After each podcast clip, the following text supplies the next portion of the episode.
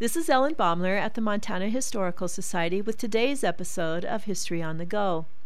The rutted road was a familiar one to Fergus County locals during the days of Prohibition. You had to be careful. Bad hooch could cause blindness and even death.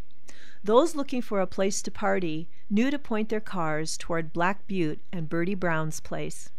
She was as nice a woman as they come, and her still, according to locals, produced some of the best moonshine in the country. Bertie was among a very small number of young African American women who homesteaded alone in Montana.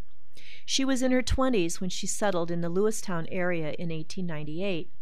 She later homesteaded along Brickyard Creek in 1913. During Prohibition in the 1920s, Bertie carved a niche for herself. Her neat homestead was a place of warm hospitality, and her parlor was legendary. In May of 1933, just months before the end of Prohibition and Bertie's livelihood, the revenue officer came around and warned her to stop her brewing. But as Bertie multitasked, dry cleaning some garments with gasoline and tending what would be her last batch of hooch, the gasoline exploded in her face. She lived a few hours, long enough to request that someone take care of her beloved cat.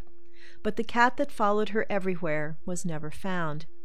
Bertie's once orderly homestead now lies in a state of collapse, tragically transformed into a ghost of its former self.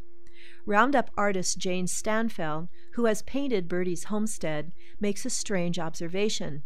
Although it's been nearly 80 years since Bertie's passing, every so often someone catches a glimpse of a black cat perched in her parlor window.